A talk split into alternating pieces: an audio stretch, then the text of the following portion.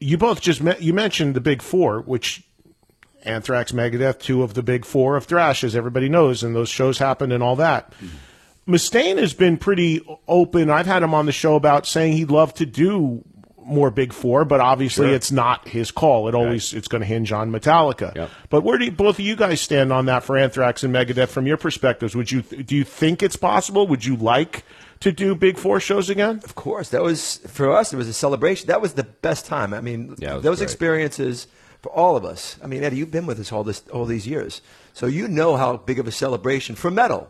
For metal, Yeah. Metallica doesn't need to do anything Right. really. They were big enough as people to say, "Yeah, let's celebrate this music Mm-hmm. and, and and get together and have the f- and that was for the fans. That's what I found out about that that tour. That was for the fans. They don't need anybody. They play stadiums on their own. Yeah. But this was so special. I mean, you were backstage at those shows, Yankee Stadium, dude. It, it was a, a feeling that you just don't feel. Yeah. You don't feel like in, in normal rock shows. It was it was this great presence. Even the dinner we had the night before the first show. Right. That was a feeling I don't think we could ever touch. That that.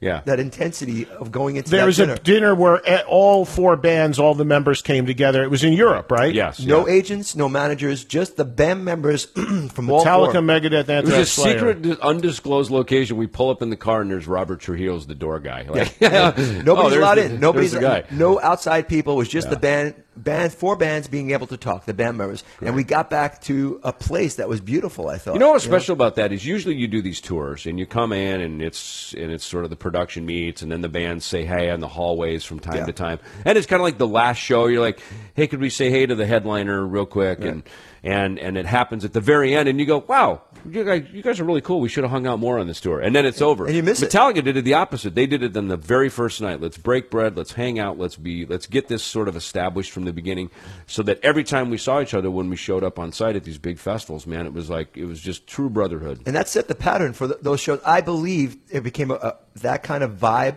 That tour that but that had that vibe because of that dinner. I It think everybody was on the same plane. Because look, it was great. I hadn't really hung with James in a long time before that. We've toured the world forever together, and for him just having dinner together, just sitting and eating, talking about life, kids, all that good stuff. That was big. That was mm-hmm. big, and it was just us again. It was the musicians again. How it all started.